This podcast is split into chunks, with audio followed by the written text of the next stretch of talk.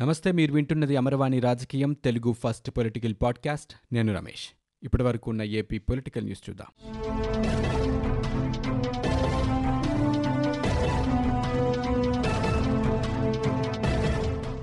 ఏపీలో కరోనా విలయతాండవం కొనసాగుతోంది. రాష్ట్రంలో కరోనా సోకిన వారి సంఖ్య ఐదు లక్షలు దాటింది.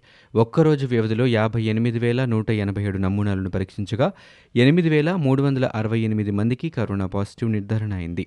దీంతో రాష్ట్రంలో కరోనా సోకిన వారి సంఖ్య ఐదు లక్షల ఆరు వేల నాలుగు వందల తొంభై మూడుకు చేరుకుంది. ఈ మేరకు వైద్య ఆరోగ్య శాఖ బులెటిన్ విడుదల చేసింది.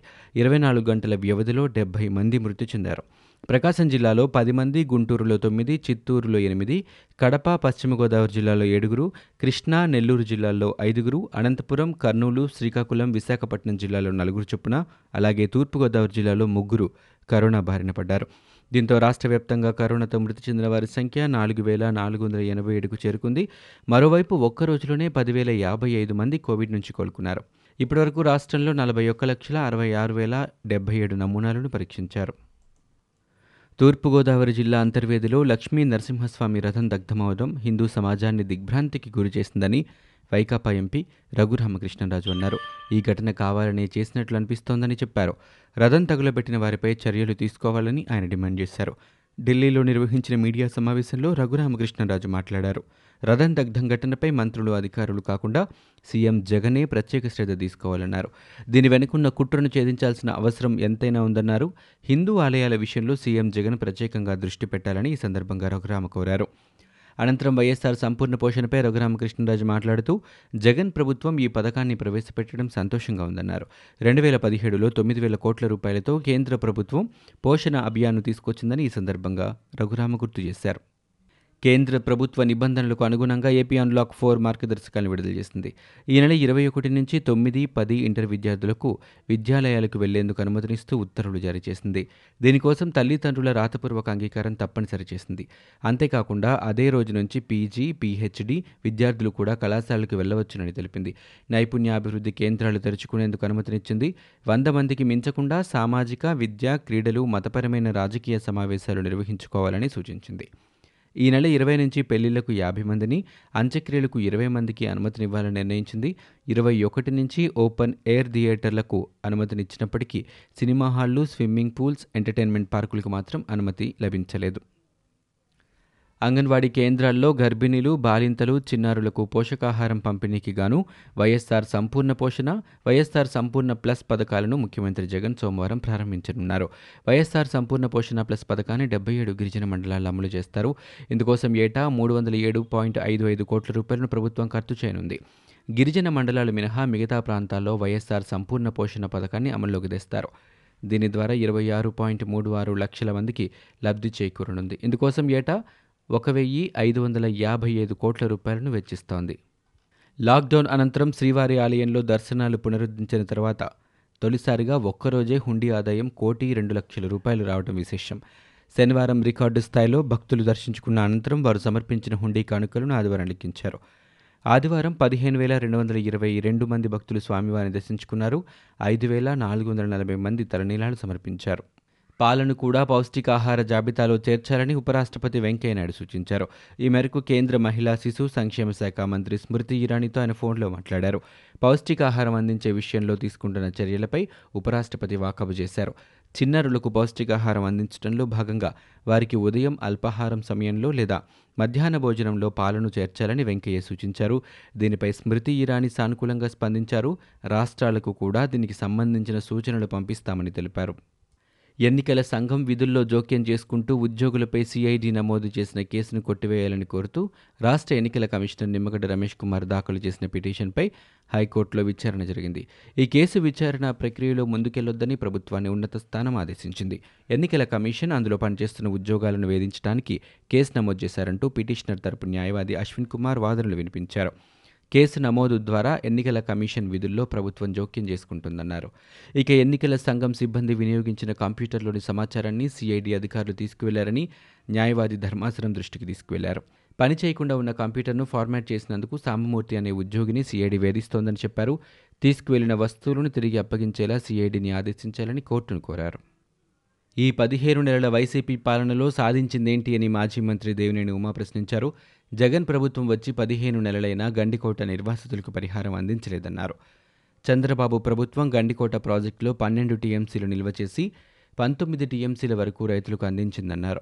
ఆనాడు నీటిని నిల్వ చేయకుండా ఉండడం కోసం జగన్ నిర్వాసితులను రెచ్చగొట్టారని అధికారంలోకి వచ్చాక రెండు లక్షల కోట్ల రూపాయలు ఖర్చు చేసిన జగన్ గండికోట నిర్వాసితులకు డబ్బులెందుకు ఇవ్వలేదన్నారు.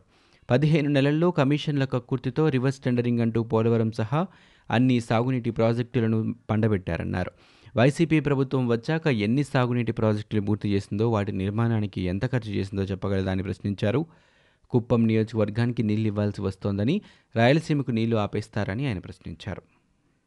రాష్ట్రంలో హెల్త్ ఎమర్జెన్సీని ప్రకటించాలని సిపిఐ రాష్ట్ర కార్యదర్శి రామకృష్ణ డిమాండ్ చేశారు. ఏపీలో ఐదు లక్షల ఆరు వేల నాలుగు వందల తొంభై మూడు కరోనా పాజిటివ్ కేసులు నాలుగు వేల నాలుగు వందల ఎనభై ఏడు మరణాలు సంభవించాయి. ప్రతిరోజు పదివేలకు పైగా నమోదవుతూ ఏపీలో కరోనా విజృంభణ దేశంలోనే రెండో స్థానికి చేరిందని ఆయన పేర్కొన్నారు. ముఖ్యమంత్రి జగన్మోహన్ రెడ్డి కరోనా కట్టడిని పక్కన పెట్టి తన ఎజెండా అమలుకే మొగ్గు చూపుతున్నారని అన్నారు. ఇక హైదరాబాద్కు కేంద్ర బృందాన్ని పంపారని ఏపీలో కేంద్ర బృందం పర్యటింపజేయడంలో లాలూచి ఏంటని ఏపీకి కూడా కేంద్ర బృందాన్ని పంపాలని కరోనా కట్టడికి నిర్దిష్ట చర్యలు చేపట్టాలని రామకృష్ణ డిమాండ్ చేశారు. ఈజ్ ఆఫ్ డూయింగ్ బిజినెస్లో ఏపీకి తొలి ర్యాంకు రావడానికి చంద్రబాబు నాయుడే కారణమని మాజీ మంత్రి జవహర్ అన్నారు. జగన్ వాలకం చూస్తుంటే వ్యామోహంతో ముందుకెళ్తున్నట్లుగా ఉందని పరుల సొమ్ము ఆశించటం పరనింద చేయటం పరుల కీర్తిని కష్టాన్ని దొంగలించటం అనే దుర్గుణాలు ఆయనకున్నాయని అన్నారు. ఈజ్ ఆఫ్ డూయింగ్ బిజినెస్కి సంబంధించి తొలి స్థానంలో ఏపీ ఉందని చెబుతున్న జగన్ అది ఎవరి వల్ల వచ్చిందో ఎందుకు చెప్పరని ఈజీ మనీకి అలవాటు పడ్డ జగన్కి ఈజ్ ఆఫ్ డూయింగ్ బిజినెస్ అంటే తెలుస్తోందా అని ఆయన ప్రశ్నించారు.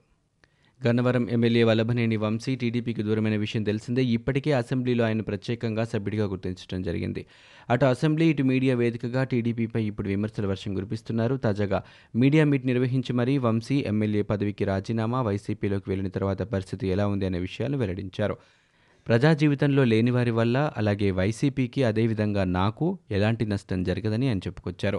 అంతేకాకుండా తాను వైసీపీలోకి వెళ్ళాను కాబట్టి కొంత తగ్గాల్సి వస్తోందని అయితే అందులో ఎలాంటి తప్పు లేదని వంశీ వెల్లడించారు.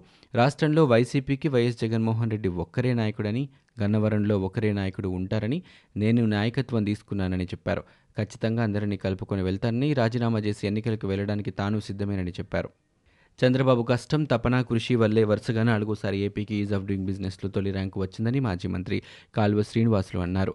రాష్ట్రాన్ని పెట్టుబడుల స్వర్గధామంగా మార్చడానికి సరళీకర వాణిజ్య విధానాలతో చంద్రబాబు అభివృద్ధి దిశగా నిచ్చెన వేస్తే జగన్ వచ్చాక అంతా ధ్వంసం చేశారన్నారు జగన్ సామర్థ్యం వల్లే రాష్ట్రానికి ర్యాంకు వచ్చి ఉంటే పదిహేను నెలల్లో ఎన్ని పరిశ్రమలు కంపెనీలు మాత్రమో వచ్చాయో చెప్పాలన్నారు. కియాని తెచ్చినందుకు గత ప్రభుత్వాన్ని అభినందిస్తున్నాను కానీ ఇరవై ఏళ్ళ పాటు ప్రభుత్వం పెనాల్టీ కట్టేలా రాయితీలు పెట్టారని మంత్రి అనిల్ కుమార్ యాదవ్ విమర్శించారు. పరిశ్రమల అవసరాలకు సంబంధించి సర్వే నిర్వహిస్తున్నామని చెప్పారు. ఈజ్ ఆఫ్ డూయింగ్ బిజినెస్లో ఏపీ నెంబర్ వన్గా నిలిచిందని మంత్రి చెప్పారు. సీఎం జగన్ ప్రోత్సాహం పరిశ్రమల శాఖ అధికారుల కృషితో రాష్ట్రానికి మొదటి స్థానం వచ్చిందని తెలిపారు. పరిశ్రమలు తరలిపోతున్నాయని టీడీపీ తప్పుడు ప్రచారం చేస్తోందని అనిల్ కుమార్ యాదవ్ ఆరోపించారు.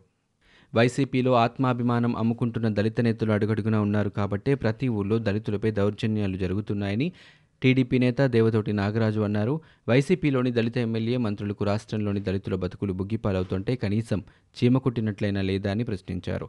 దళితులపై జరుగుతున్న దాడుల గురించి స్పందించడానికి ముఖ్యమంత్రి దళితుడు కాడన్నారు స్పందించాల్సిన వైసీపీ దళిత నాయకులు తాము దళితులమనే విషయం మర్చిపోయారని దేవతోటి నాగరాజు ప్రశ్నించారు.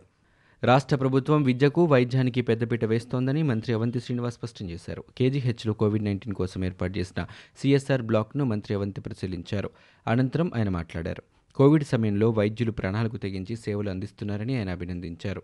జగన్ ప్రభుత్వం వచ్చినప్పటి నుంచి హిందూ దేవాలయాలు విగ్రహాలపైన దాడులు పెరిగాయని మాజీ హోంమంత్రి చినరాజప్ప పేర్కొన్నారు. హిందువుల మనోభావాలు దెబ్బతినకుండా ఉండాలంటే ఈ కేసుపై ఎంక్వైరీ చేయాల్సిన బాధ్యత ఈ ప్రభుత్వంపై ఉందన్నారు. ఇటువంటి దాడులకు ముగింపు పలకాలంటే జ్యుడిషియల్ ఎంక్వైరీ కానీ సిబిఐ ఎంక్వైరీ కానీ వేసి ప్రభుత్వానికి చిత్తశుద్ధి ఉందని నిరూపించుకోవాలని చినరాజప్ప డిమాండ్ చేశారు. బీజేపీ నాయకులు రాజ్యసభ సభ్యులు సీఎం రమేష్ నేడు శ్రీకాళహస్తీశ్వరిని దర్శించుకున్నారు.